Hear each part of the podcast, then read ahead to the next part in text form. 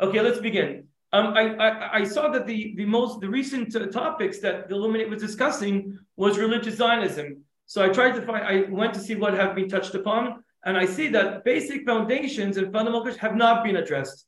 Some, uh, uh, some I would say, side elements and aspects have been addressed, but not the main issue. So I would like today, in the time that we have allotted, and uh, it's really up to you. I mean, I, I, have as much time as you want. I'm beginning late and I can finish late, but it's really up to you. It's always difficult to follow Zoom, and especially when there's no even a face right now. Goodness gracious. Um, so we, we can we can go together, and you can tell me how much we want to go through. So let's begin. Um, the, the, the most important thing about religious Zionism uh, as far as the foundations and the or I would say the theological foundations of religious Zionism, is the fact that religious Zionism, what we say is that we are trying to read, that's the headline, Jewish history through Jewish texts. That is to say, you know, I'll, I'll say it like this.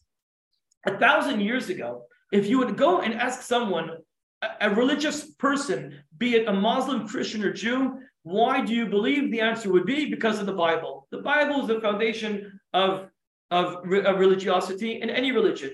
Unfortunately, over the past hundred years, because of the advent of biblical criticism, which we don't, which is beyond the scope of our discussion right now, today to believe the Bible, why to believe God appeared to Moses on Mount Sinai, God took the Jewish people out of Egypt, God did other miracles. That's not something which people are to really connect to. Many people say it's nice stories, nice myths, but that's not nothing, not, not, not nothing convincing. I actually think religious Zionism is a very powerful um, system of belief for the following reason. If you read Jewish texts written 3,500 years ago, written 2,000 years ago, written 1,500, written 1,000 years ago, the Jewish text that we have literally describe the processes of exile and redemption as they have played out. To my mind, religious Zionism is actually a powerful foundation for belief. Because what am I saying? I'm saying let's understand Jewish history through the prism of Jewish texts.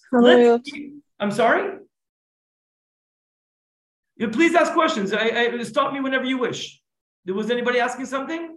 It was a mistake. Sorry. Nope, mistake. No, no, all good, all good. Please, please do stop and ask questions whenever you want. And I'll, I, with, with, with, with all the challenges of seeing people and seeing me, whatever, I will try to do my best. Okay, so let's begin right now. Let's see how the Torah describes the exile. Now, here's the deal. Two times in the Torah, two times in the Torah does the Torah describe at great length as a, a, terrible description of exile, plague, wars, famine, but most importantly, the Jewish people be carried away from their land. This is what we call the tochacha. The tochacha is the is the uh, rebuke. Tocha is rebuke. Two times it appears in the Torah. One at the end of Par- Sefer Vayikra Parshat Bechukotai. One at towards the end of Sefer Dvarim Parshat uh, uh, Parshat Kitavo.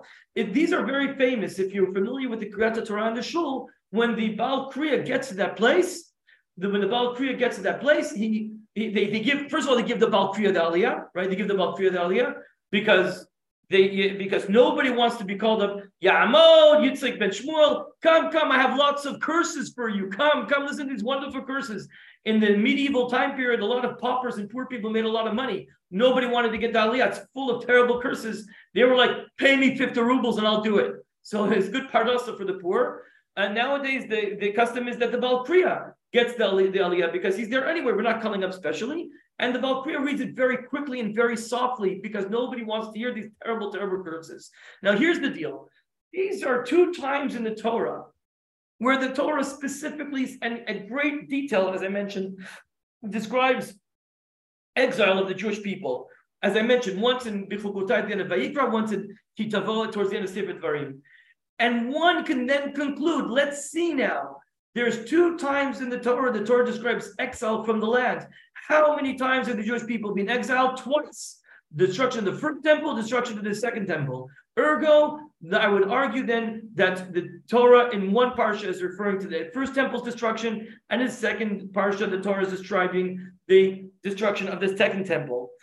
And but the truth of the matter is, what we're going to see in a minute is that what the Ramban did is that the Ramban went one further. It's not just that there are two different types, two, two descriptions of exile in the Torah, but rather that there are, it's not just the two, but they are different and they describe differences. At the end of the day, the first temple was destroyed in the year minus 586 by the Babylonians. The second temple was destroyed. I'm, ta- I'm speaking quickly, uh, gentlemen and gentle ladies, uh, ladies, because of the time factor. I apologize. If I'm going too fast, do slow me down. The Seder, you feel do do do do do rabba. I just want to. There's a lot of material which we need to get across. I'm just going to try to get it all in to the best of our abilities. So the first temple was destroyed in minus 586 by the Babylonians. The second temple, of course, in the year 70 by the Romans. But although twice the temple was destroyed, there were differences between them. And the Ramban is one of the few commentators on the Torah who literally reads the Torah as referring to specific, as referring to specific incidences. The Ramban says the first description in Vayikra, Bechukotai refers to the destruction of the first temple, and the description in Kitavo refers to the destruction of the second temple. And he shows it from the verses as well. Look at source number one. Here we go. Source number one. This is taken from Vayikra, from Vayikra, which in Parshat Bechukotai, the Torah says, Then the land will rest all the times, the, the, the time that you will be in the enemies. As then the land will rest. What will rest? The land will rest. And the land will rest while you're in exile. All the years that it did not rest when you were when you were sitting in the land. Rashi comments and the Ramban there comments as well. שבעים שנה של גלות בבל כנגד שבעים שנות השמיטה ויובל, the Ramban has other proofs as well, but Rashi Ramban both comment that the, the, the, the Torah in Parshat Bechukotai describes that 70 the years that, which, that, that the first exile lasted was parallel to the 70 years of Shemitah and Yovel. We all know that during the Shemitah and Yovel years, you're not meant to work the land. And the Jewish people, when they were in the, in the Eretz Yisrael, did not keep Shemitah and Yovel. So 70 years, the land did not rest. The land did not lie fallow as it should have when the Jewish people were living in Eretz Yisrael. And as a result of that, to, to, to punish the Jewish people, the 70 times over the 400 plus years the Jewish people lived in their land, that the Jewish people did not let the land rest, that 70 years of exile parallels that. So the, the 70 years of exile of the first temple is described here in Parshat Bechukotai at the end of Sefer Vayikra. There, the, the Ramban, but the, the, and the Ramban brings other proofs, but really the in in in in, in Parshat Kitavo in Dvarim, it's really really incredible. Look at the second source over there in this in in the sec, in, in Parshat in Sefer Dvarim in Parshat Kitavo, the Torah says the following. I'm in source number two. Yolech Hashem otcha, Yolech Hashem otcha et malkecha takim alecha et goy yadata. God will take you and the king that you will appoint over yourself to a people that you do not know, and you will worship other gods there. Second verse, God will bring upon you a, a, a nation from far away, as far as the eagle flies. A nation that you will not understand this language. Ladies and gentlemen, the first temple was destroyed, destroyed by the Babylonians. Oh, they lived over the Fertile Crescent. It's true that today, that's where Iraq is today. You don't can't just walk there so easily. But even in, in, in Near Eastern terms, in the year 586, Babylonian was a known force. It was a known country. The language was known. The people were not considered so far away. This second source in Dvarim is not referring to the Babylonians, but it can absolutely be referring to the Romans because it says God will bring upon a nation from far away. Rome was far, an unknown entity, a nation which will not understand this language. They spoke Greek and Latin. That was very far, very different than the Semitic languages that the Jewish people spoke, Aramaic and Hebrew a nation from far away. And by the way, the Ramban does not comment, but a nation as far as the eagle flies. It's very interesting wording, is it not? Because the standard of the Romans was an eagle. And the, the so the psukim over here really ref, seems to, to, to, to, describe, as I mentioned, the temple was destroyed twice, but there were differences. Babylonia was a far, was a close country. The description in source number two from a nation far away is from a far away country. Look in source number three. Al Dati, we're going to do this very quickly. The Ramban says, Al Dati gam. This is a hint. Amar Yolechem source number three. Yolech Hashem otchavim malkecha shetigim alech That God will take you to a nation that you don't know. Alechet Agrippa Samelch Romi. He, the Ramban reads these verses. Agrippa Agrippus, one of the early Hasmonean kings, going to Rome. Yisashem Alecha going mirachok. God will take upon you a nation from far away. He Hibo Aspasianus Vititus Bino. That's Vespasian and Titus. The Vespasian later became emperor. Titus was the general who actually destroyed the temple. With a great army of Romans, and they captured all the fortified cities. It was very difficult for the Jewish people, and eventually destroyed the temple. I'm skipping a little bit. I'm, I'm in the curse of God scattered the Jewish people as a result of that. this is a this is a hint to the generation of the second temple destruction because they were trying to destroy them. And then the Ramban concludes the last verse, there you go. You see in Pasuk Samachet where the cursor is right now. The last verse of the curses in Sefer Dvarim and Parshat Kitavo, God will bring you back to Egypt in boats. You will be sold as slaves. Nobody will buy you. Ladies and gentlemen, the, the Pasuk here concludes at the end of the second destruction, the Jewish people will be sold as slaves to Egypt. The Babylonians never would have sold the Jewish people as slaves to Egypt. If you read Sefer Malachim and Sefer Yirmiyahu, Egypt was a sworn enemy of Babylonia. As a matter of fact, the reason Babylonia took out the Jewish people is because the Jewish people aligned themselves with the Egyptians against the Babylonians. So this verse, where it's describing that God will sell you as you will be sold as slaves down to Egypt, could not have been referring to the first destruction. But absolutely, we have texts, we have sources, both Talmudic sources and Roman sources, that Jews were sold as slaves down to Egypt during the second destruction. After all, who controlled Egypt? The Romans, right? Cleopatra and all those stories. Rome, Egypt was a Roman protectorate. Egypt was a Roman vassal state during the year 70. For 100, over 100 years it had been so. And we absolutely have evidence of Jewish people being sold down as slaves to Egypt. And as a matter of fact, we have Roman sources which describe that there were so many, there was a glut of Jewish slaves. There were so many slaves being sold down to Egypt. The price of a Jewish slave was less than half of uh, half a half less than half of a meal for a horse. Okay, that was the price of Jewish slaves. There were so many Jewish slaves sold down to Egypt. There was a glut, prices dropped. It was crazy. This absolutely happened during the second temple destruction. Rabosai, to sum up we have what we have seen until now, very briefly, what we've is this. There are two places in the Torah where the Torah describes the destruction of the temple. Two places where the Torah and the destruction of the temple. I keep on trying to see if I can figure out the the camera, and I don't want to waste time, and I'm just very upset and, and uh, depressed about this. and it's very, very depressing about this. I don't understand it. It, it says that we. It says the camera's going. I have no idea why it's not working. Oof, so sad. I really apologize. Anyway, okay, Viter. So we said the two times in the Torah, the Torah describe an exile, and one at the end of Vayikra, one to the end of Dvarim, and we said it's not just that there are two descriptions of exile in the Torah, but as the Ramban shows, different things happen. The description of Vayikra fits the Babylonians, the building destruction in the year 586 minus, and the description in Dvarim describes the destruction of the second temple. And we quoted a few examples. There are many others. And therefore, it, it, stands to reason that the destruction in Sefer Vayikra refers to the destruction of the first temple, and the destruction in Sefer Vayikra refers to the destruction of the second temple. Ladies and gentlemen, before I go on, one may conclude, and this is a very fascinating discussion beyond the scope of our, our shiur today. Will and can there be a third destruction, chas of the Jewish people in, in Eretz Israel? Now, if you look at these verses, if the Torah describes the destruction twice, and the Jewish people will destroy it in exile twice, one may conclude that there will not be a third destruction in the land of Israel. That is the question of dispute today. Many people run in different directions. I think this is self-evident from the Psukim. There's a story that Rav Fishman, Rav, who later became Rav Maimon, and during the Second World War, he was in America, and he wanted to come back to what, then, what was then known as Palestine, in the middle of the war. And the Jewish people told him that the Jews living in Palestine told him, Rabbi, don't come back. He was a chief rabbi, don't come back. You're crazy. The Germans were in North Africa. If you know your you know your history, uh, Erwin Rommel was the was the uh, the Desert Fox was the Nazi general in North Africa. They made it all the way to Egypt, eventually defeated by Montgomery, the Battle of El Alamein.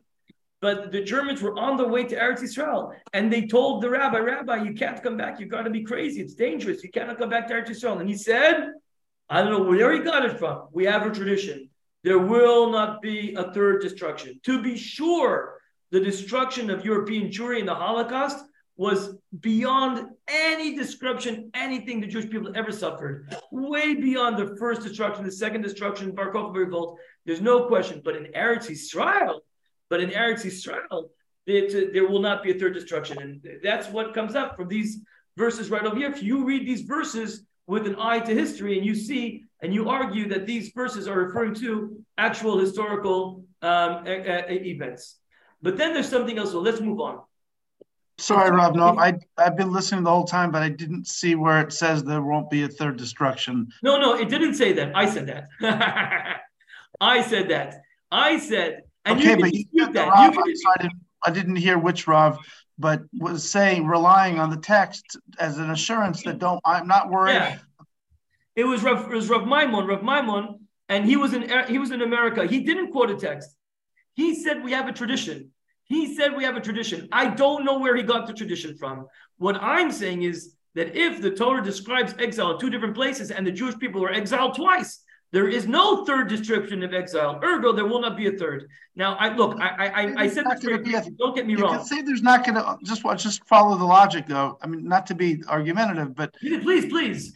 You can say there won't be a third temple destroyed, but we don't have a third temple. So to say there won't be a third destruction of Jewish people, there've been many destructions of the Jewish people. I There've said in the land of Israel. been- I said in the been land of pogroms, Israel. There've been pogroms, there've been crusades. In This the land of Israel, in the the- land of Israel, when the Jewish Oh. people return as a nation, that's what I meant. Uh-huh. Certainly, I agree. The Crusaders came to Jerusalem, and the first thing they did is kill all the Jews. We know that. We know that. But I'm saying, as a Jewish people, as a nation, not as individual individual communities. Look, I can't bring a proof to that right now. As I said, it's a very interesting discussion. If you're familiar with Rav Soloveitchik's uh, famous article, Kol Dofek, the voice of my beloved is knocking. He seems to indicate that if we don't, uh, you know, open the door and, and to the knocking of God, we don't know what's going to happen. And I think Rav Soloveitchik may be more of a pessimist. I actually asked uh, Rav Blau once. asked Rav, Yossi Blau, the, he was the eternal mashgiach at Yeshiva University. Did you ever ask Rav Soloveitchik what he felt about this? Could there be a third destruction? He never, he never did. I, I was really wondering. But from the writings of Soloveitchik, you might think that certainly from the writings of uh, Rav Kook and others, I, I think you get the the the the the, the uh, impression that there will not be a third destruction, but in the land of Israel, like I said, the destruction, the Holocaust, was way beyond anything else ever, um, ever, ever, ever, ever occurred. Anyway, but we're reading along to seeing how the Torah describes something that again came to fruition. Again, what we're trying to do is read history with the prism of the Torah. So uh, the Ramban points out, I'm in source number four right now. The Ramban points out a very fascinating statement, and it's very critical to see this. Says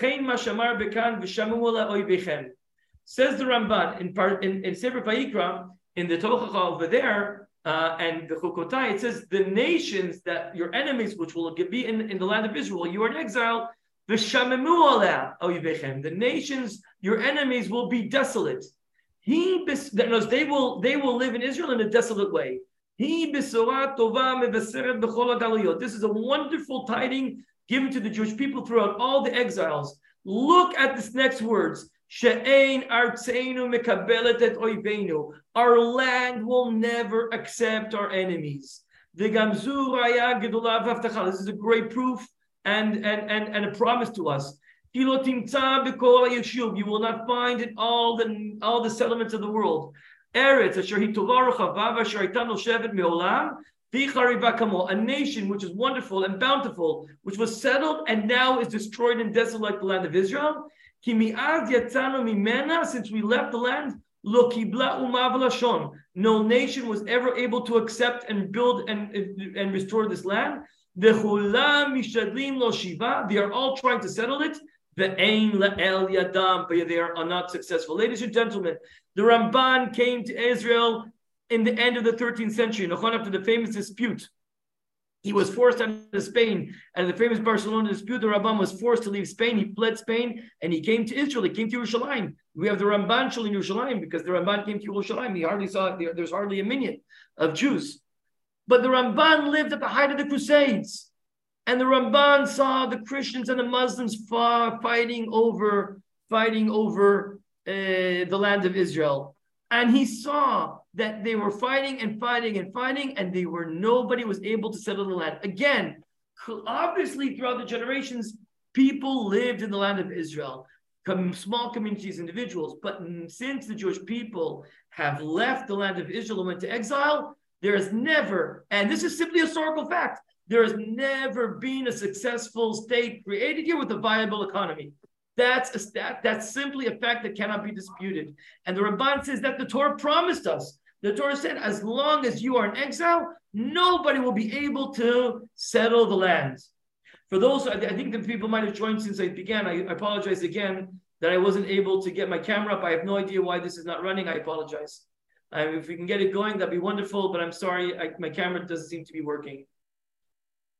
Um, anyway, so th- now this is a very powerful thing because, as I said, the Torah is promising us no nation will settle the land, and so it has been. There's a very famous uh, statement of Mark Twain came to Israel in 1860s, and he says this place is a swamp. This place is a desert. Nothing will grow here until when? Until the Jews came back. We'll talk about that in a moment. So this is a very powerful again promise of the Torah that the nation, the Eretz will be will be will be will lie will lie desolate, and the people, and your enemies will be desolate in this land until the whilst you are in exile. And and again, the Ramban saw this with his own eyes. He saw this, and he was able to write that. As I mentioned, the Ramban reads the Torah as really literally describing events of our own times. The only thing is like this: the Ramban, unfortunately for him, only saw the exile. He only saw the devastation. We are privileged to be living in a time of redemption. We are privileged to be living in a time, literally witnessing verses of the Torah coming to fruition. And let's see, move on. Let's move on. I'm up to source number five. We so we described two descriptions of exile. That in towards the end of Vayikra, that towards the end of the Sefer Dvarim, and we argued that the one in the in Vayikra is referring to the destruction of the second of the first temple, and the one in Devarim is referring to the destruction of the of the second temple. Now, what about the redemption? So let's see what the Torah has to say at the end of the curses in source number five, at the end of the curses, at the end of the exile described in Vayikra.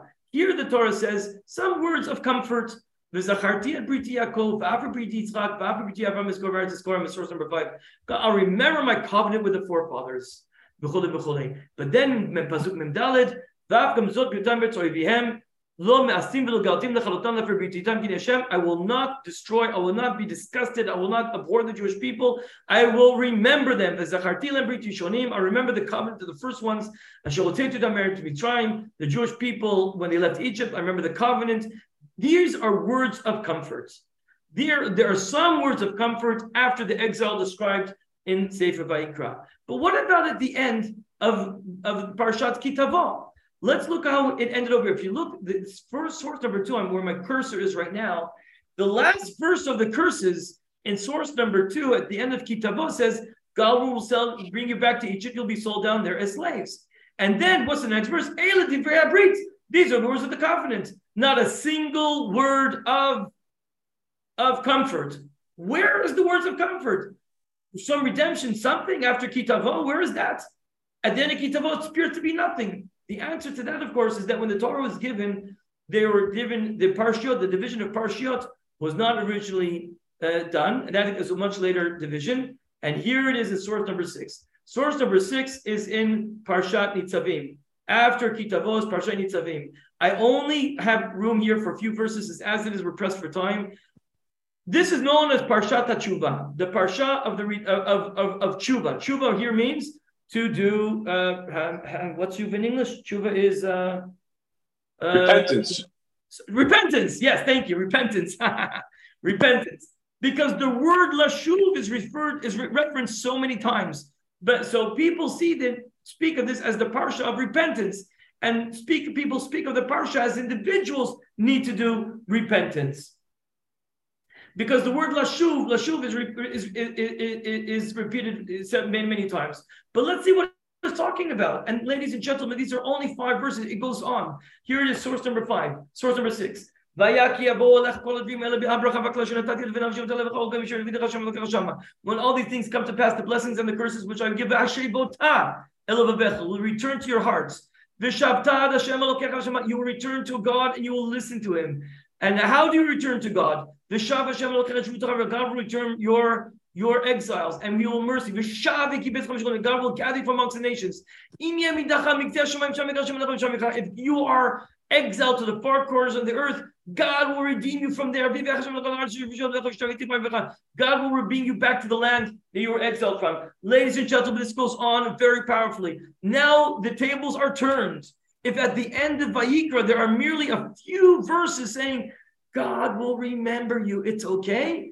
Here, it's something else entirely. There's a redemption here of the Jewish people returning from the four corners of the earth. Hooray, at the end of the day, it's exactly what happened. At the end of the first temple, when the first temple destroyed, the Jewish people came back. from Babylonia, there was a bit, a little bit of redemption, but it was tiny. It was insignificant because it only lasted a few hundred years, and the Sankel temple was destroyed, and the Jews once again were exiled. But late, and and and so that, that came seventy years later, and it was a bit of redemption, but it was very minor. God remembered us. We weren't destroyed. God re- remembered His covenant, and the second temple was built, but it did not last.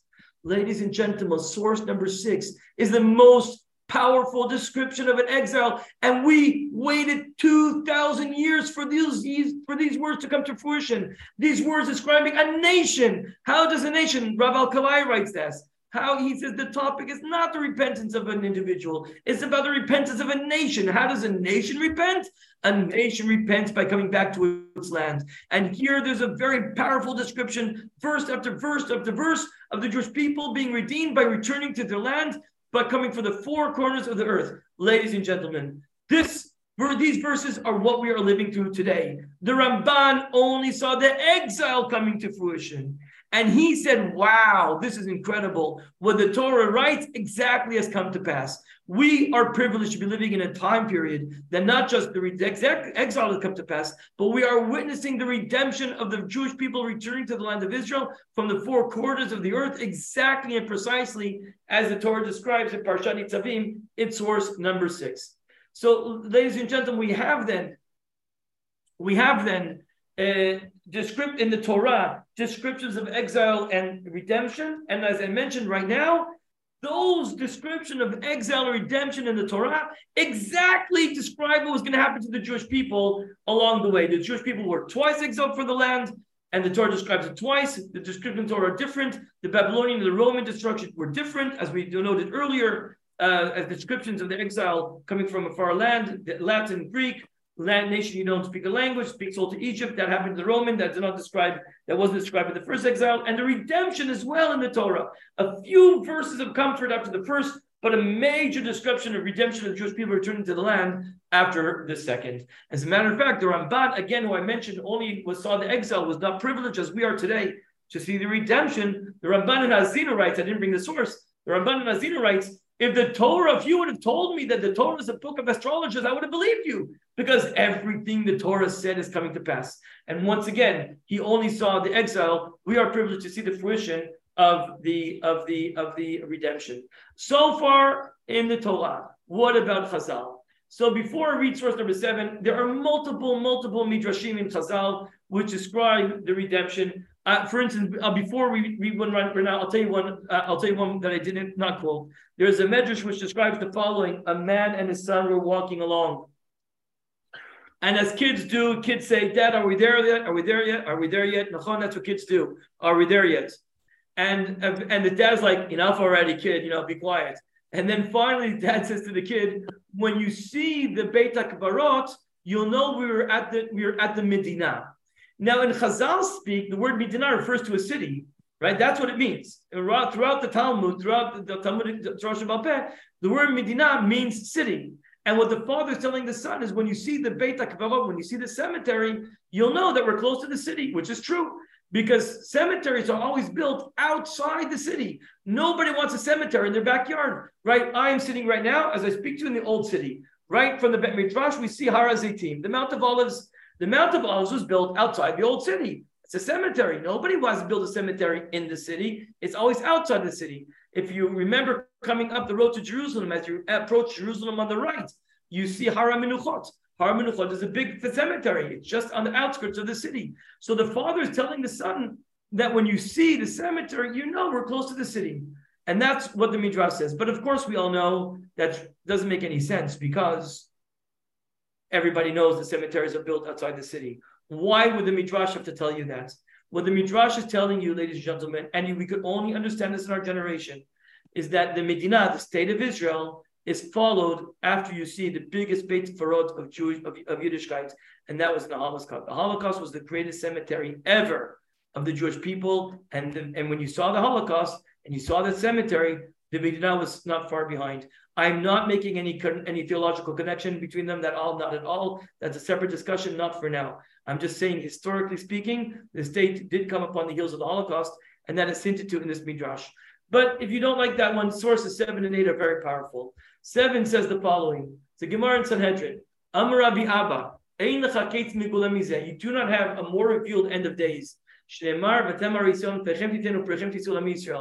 mountains of Israel, give forth your branches, give forth your fruit, and then you'll know the redemption is there. Says Rashi, what is a revealed end of days? Eretz Israel when the land of Israel gives its fruit in a nice and very bountiful, very, very, very generous way. As then the end of days is there. You have no more revealed days, more end of days than that. Rabosai, again, like I said before, the Torah promised us, the Torah guaranteed us, and the Ramban wrote this.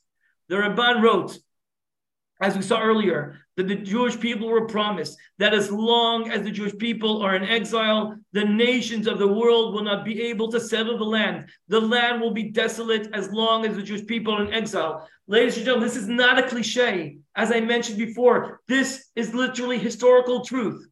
People lived here, individuals, small communities, but not a nation. And when did the land start to blossom again?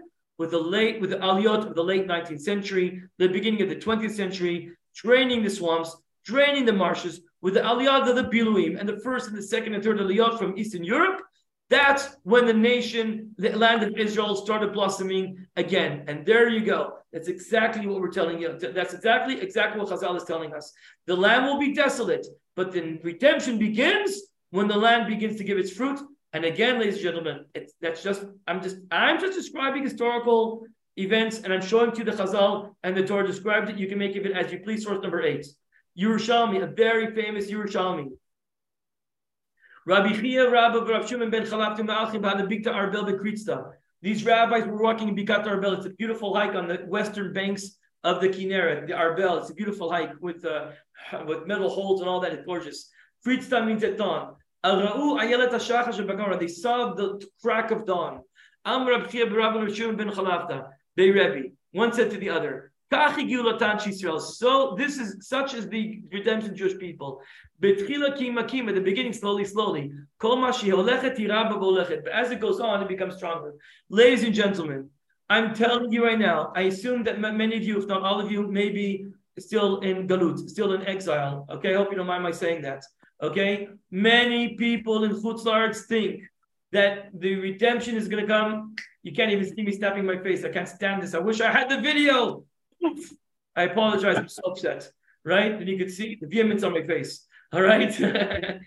and many people think that when the redemption comes, people will just, you know, fly over magic carpets. It's just going to happen like that. It'll be an immediate process. I know people in America. Maybe you do yourself. I know people in America who have suitcases, packed suitcases under their beds, waiting for the Mashiach to come. I'm ready to fly over. I'm zipping over. And they think the redemption is going to happen overnight. Ladies and gentlemen, that's not the way it's going to happen. What does source 8 describe for us? Source 8, source 8 tells us that the redemption of the people is going to be a slow process. There's ups and downs. As a matter of fact, it's like a yelat ashachar, like the deer. Like the deer flits around. Sometimes you see it, sometimes you don't. Sometimes you see the redemption, sometimes you don't. 67, six day war, world awakening of Jewry. Russian Jewry wakes up. 73, Yom Kippur War, a slap in the face. And people go, What's going on over here? Right? Things are doing better. Gush Katif. There's ups and downs, and it's a slow process. We're going to see this later on. We're going to see this in a minute. How much time do I have? Okay, I'll just tell you that I was once, I was once in a bookstore. I was once in a bookstore in Israel, and I picked up a book, a children's book, and the name of the book was When the Mashiach Comes. I'm like, this is great. I want to see what happens when the Mashiach comes. I start reading When the Mashiach Comes. So I start reading this book. When the Mashiach comes, there will be no wars. Okay, shkoyach. That's not Yemos Mashiach going to Rambam, but fine. When the Mashiach comes, we'll all go to Eretz Yisrael. I'm thinking Chas Shalom before. Great. When the Mashiach comes, the temple will come down from the heavens. and, and, you see this man and woman and child beaming and looking up to Shemayim and see a temple coming down from heavens. And I'm thinking, this is the Torah of Chutzars because this is not the way it's going to happen. And I opened up, printed in New York, Shkoyach. That's not the Torah of Eretz Yisrael. The Torah of Eretz Yisrael says that the Jewish people will build a temple. Yes, I know there's a Rashi in Sukkah that says the temple comes Shemayim. I'm not debating that. But I think we're going to build it. I know there's a monstrosity out there right now. I don't know how we're going to get rid of it, but it's going to happen at some point, and we're going to build it. And it's a slow process, like the Yerushalmi describes. It's a slow process, and there's ups and there's downs. And only if you understand this, you understand what's going on in the land of Israel. I know kids who, after Gush Katif, when Gush Katif was handed over to Hamas, right in 2000, what was that? 2005, I think, right? I know kids who took off their kippas because they said, "Where's the redemption? Where's God?" But you don't. You have to understand. It's yes. There's there's a process, and there's ups and there's downs, and sometimes you see it, and sometimes you don't.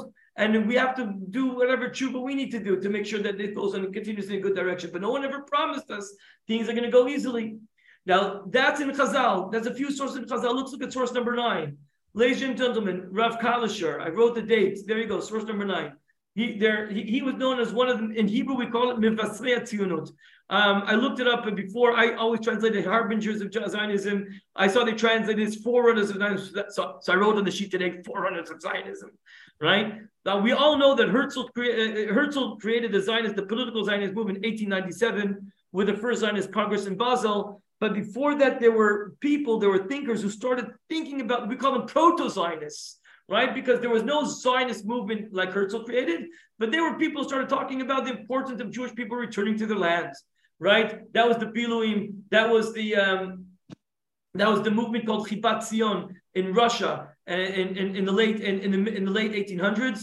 And other rabbis, there was a, uh, uh, uh, there was um, no Hess. What's his first name? I forgot. He wasn't religious. His first name Hess. I forgot his first name. Rav Kalisher, Rav Alkalai, different Rabbanim in Eastern Europe started calling about the return to Eretz Yisrael. Look was Rav Hirsch Shvirshkai, looks like a Haredi, but look what he writes in source number nine. Tell me if this guy is not a prophet. He's writing, okay, you can see when he lives. He's writing before the 18 before the 1800s. Okay, eh, sorry, sorry, mid 1800s he's writing. He's writing mid 1800s. The redemption of the Jewish people that we are hoping for. Don't think don't think that God's going to come from heavens to earth. To tell his people, leave. Sorry, that should be min hashamayim. Didn't come out well. I didn't copy all. A, a, a, a, moment from the heavens. Litkua b'shofar gadol in Yisrael to blow. God's going to not going to say the Mashiach, the Mashiach to blow a shofar. Likab same to gather the people to Yerushalayim. V'yasela chomat esh a fire of wall, a wall of fire. Umikdash el and a temple of God will come down from Shemaim. All these miraculous things. Look in Koremaskil, my tell a reader, that is not what's going to happen. There's miraculous things that you think is not going to happen like that. Certainly, what the prophets prophesy and all they say is going to happen. We're not going to rush, it's not going to happen in one day. Redemption will come slowly, slowly. Again, ladies and gentlemen, he's writing in the mid 1800s. Haser, Haser, goodness. I really don't copy well. Haser, I, I, I, I copied and pasted, it didn't come out. Haser ma'ater, remove that which you're used to. Remove these thoughts which are erroneous. People think it's going to be miraculous and uh, the temple of God, temple is going to come from Shemaim. Forget that. That's not the way it's going to happen. Don't think that it's going to happen. Don't think that the Mashiach is going to scream and shout and will be redeemed. Look at here it comes. Again, he's writing in 1800. Tell me there's not a prophet.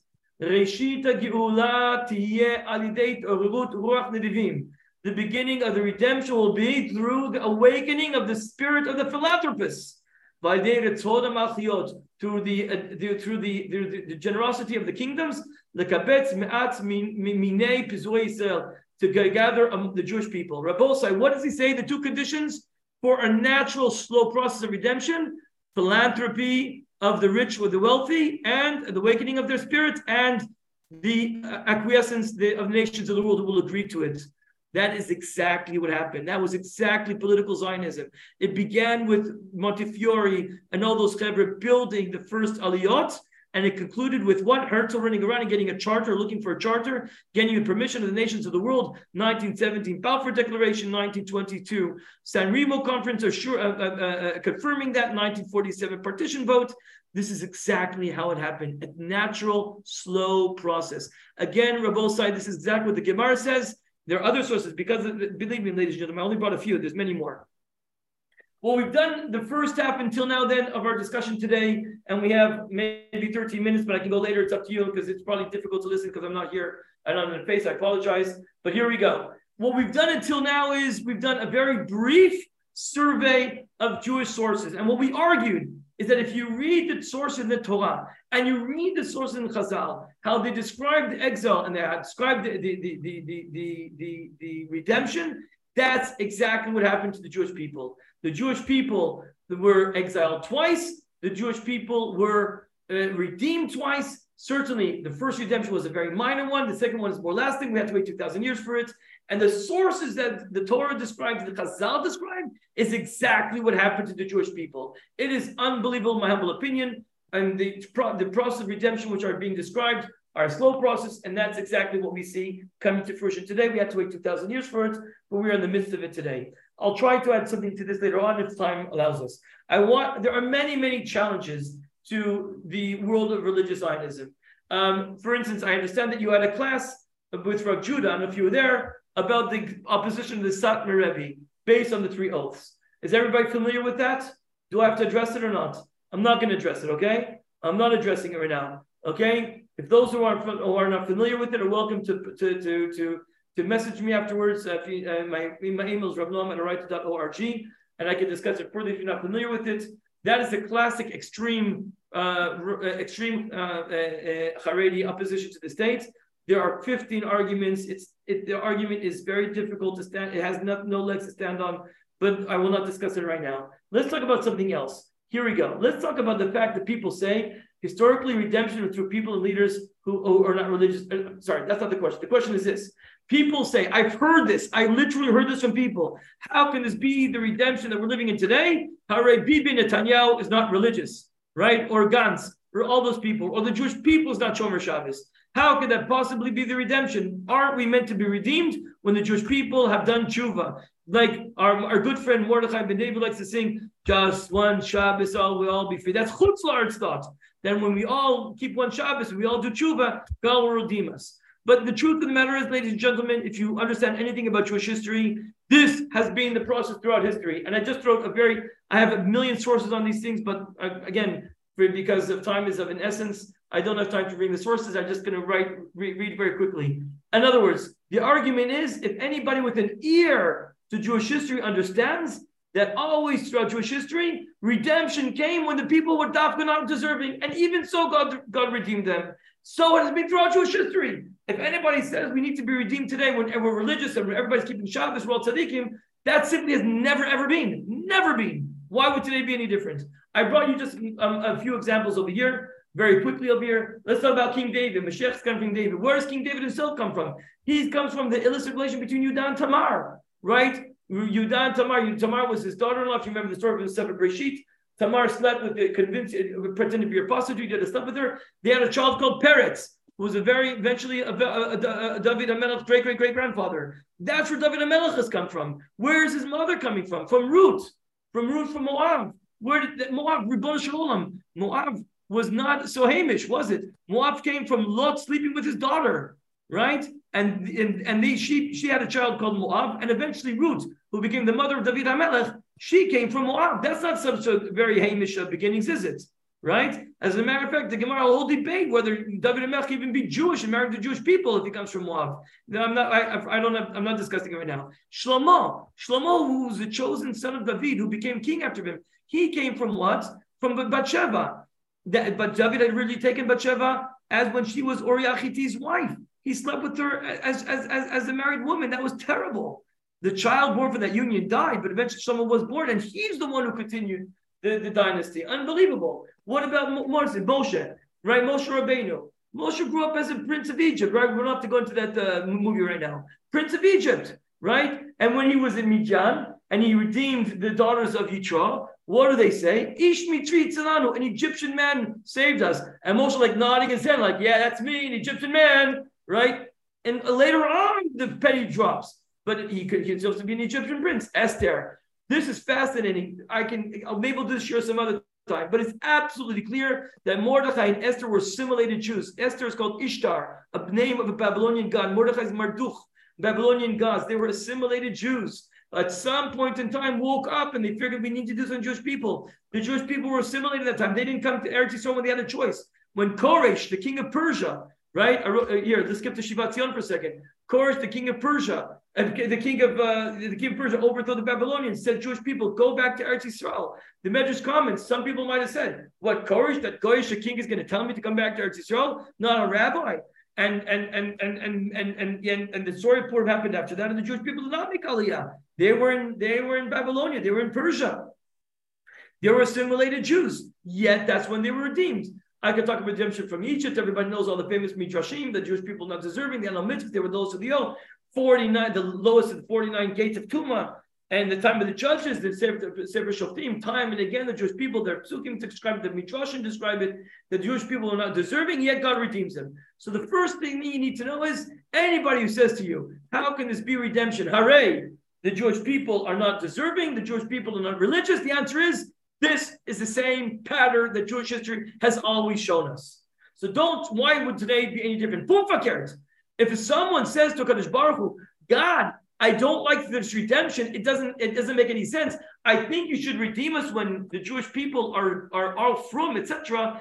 Then that person is a non-believer. And I'm not saying this for both sides. Other Zolim have said this before. They say, you're telling God how to, it's like you're telling God, God, I think that the redemption should be different. I don't like the way redemption is happening. You're going to tell God how to redeem the Jewish people? If God thinks the Jewish people should redeem this particular manner, then that's the way God thinks. Who are you to tell us differently? If God wants you to people the way it is, then that's what, again, have eyes, open your eyes, see what's going on around you. So the first thing is the fact that people are being redeemed today, many people have written before me as well, that this is classic classic continuation of pattern of Jewish history that God redeems the Jewish people when they need to be redeemed, and God does not start thinking how many people keep Shabbos, how many people keep kosher.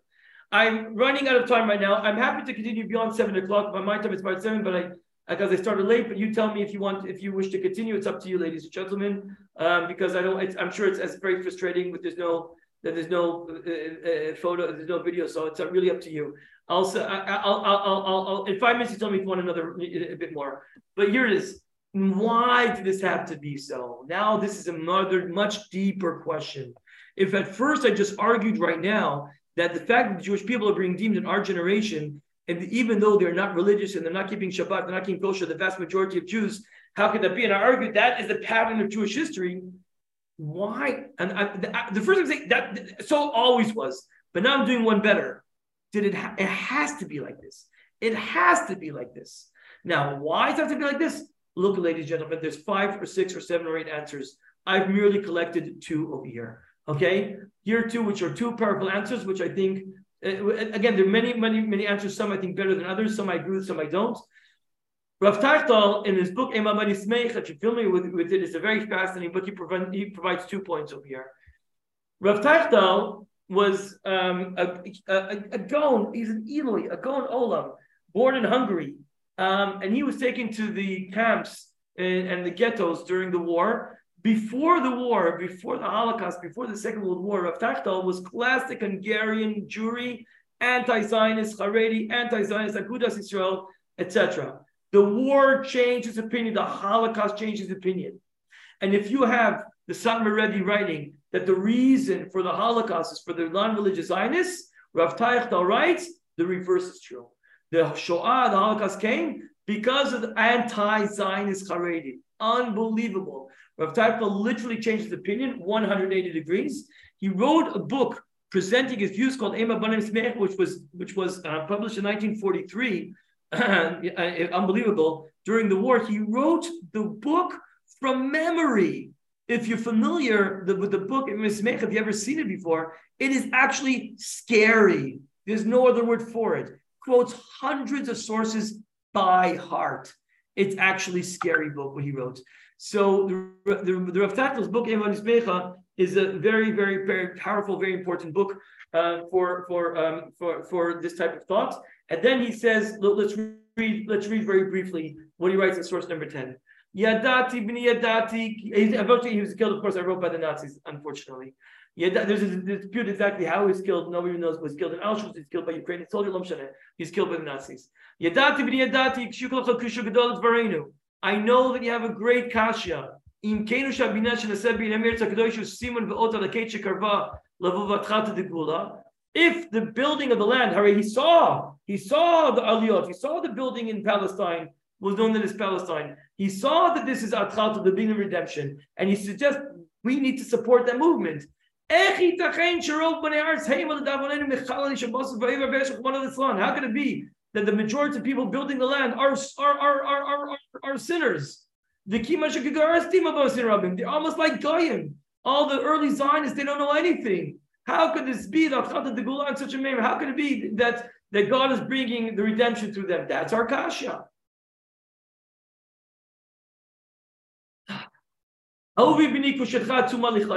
At first glance, your kasha is great. But here's his answer. Now, ladies and gentlemen, the more of a mystical answer. Um, take it as you take. I'm not a mystic. I'm a rationalist, but it's, it's quite a mystical answer. But tell me what you think about it. You should know. Dabnik, mi amod miflot. First he says, I don't understand. First he says, you don't need to understand. First he says, mi amod miflot Who can understand God? If this is what God, who, you can understand it. Okay, but fine. If you want to send it anywhere, I'll say something else. I'll say something else. If you want to send it anyhow, I'll say something else. Here it comes. Okay, here it is. Whenever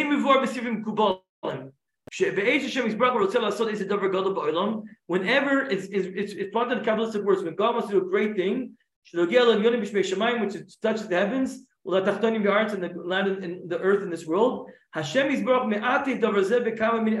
wraps it up and hides it. Even in not even even disgusting and not pretty means. And voting and they're disgusting. So the accusers, the the the the, the Satan, etc., won't be able to stop it. This is a Kabbalistic answer. He says when God wants to bring redemption, David Amelech, if God would say, David Amelech, I'm going to bring the Mashiach, in a more clean manner, in a, in, in, a pristine way, in a beautiful way, then, then some or another, the Kabbalistic forces, the anti-godly forces, the Satan, the, the, the, the, the, the angels of, of, of, of the accuser against the Jewish people, so they would have tried to prevent it. What does God do? God hides it. He wraps it up in mysterious ways. And then people say, aha, and not people, the, the, the, the, the, the, Satan doesn't realize what's going on. So if you hide the birth of the Mashiach with Moab and Yud and Tamar, then the Bekatragim, the accusers, don't realize what's going on before they know it. Boom! There's a redemption. So, ladies and gentlemen, that's a Kabbalistic idea. If you like it, like it. If you don't like it, don't like it. Um, uh, here's another answer. Here's another answer. Ladies, the Haredim missed the boat. This is a very, very bitter accusation against the Haredim. I told you that he changed his tune during the Second World War. Look what he writes. He says, uh, he, he, he says in the first paragraph over here that the Chovshim, the non-religious Zionists, realize that they, they're not going to get redemption in their in Russia and in Poland, and the only place to go is to Eretz Yisrael, and they took the lead on that.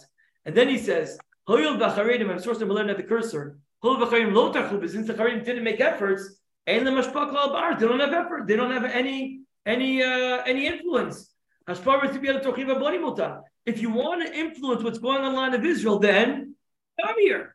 The Haredim complaining that the leadership is is is trade, the leadership non-religious. Non Hello, that's because you didn't come. The, if the if the Chilonim come and create a state, they're the ones who are going to call the shots.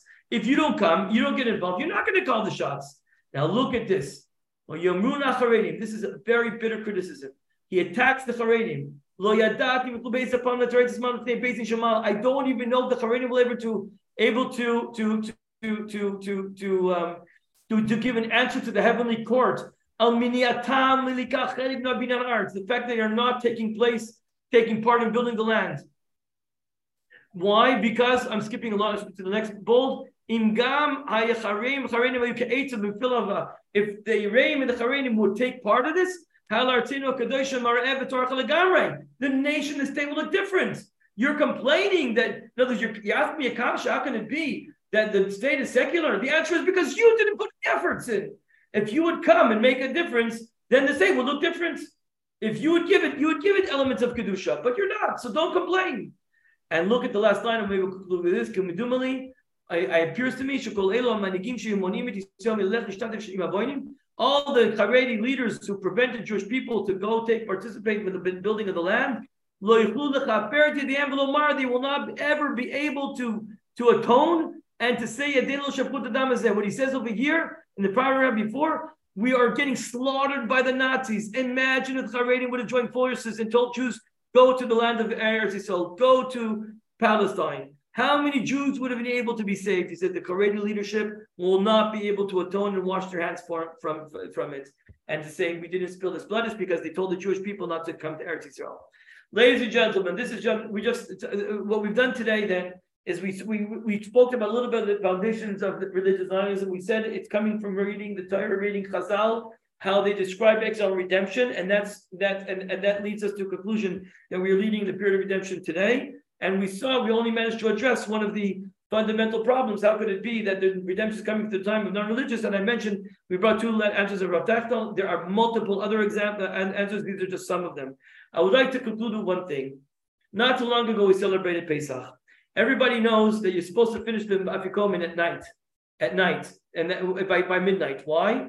Because because that is um, we we we're choshed for the shita of Rabbi Lezer. Rabbi Kiva says no to the morning.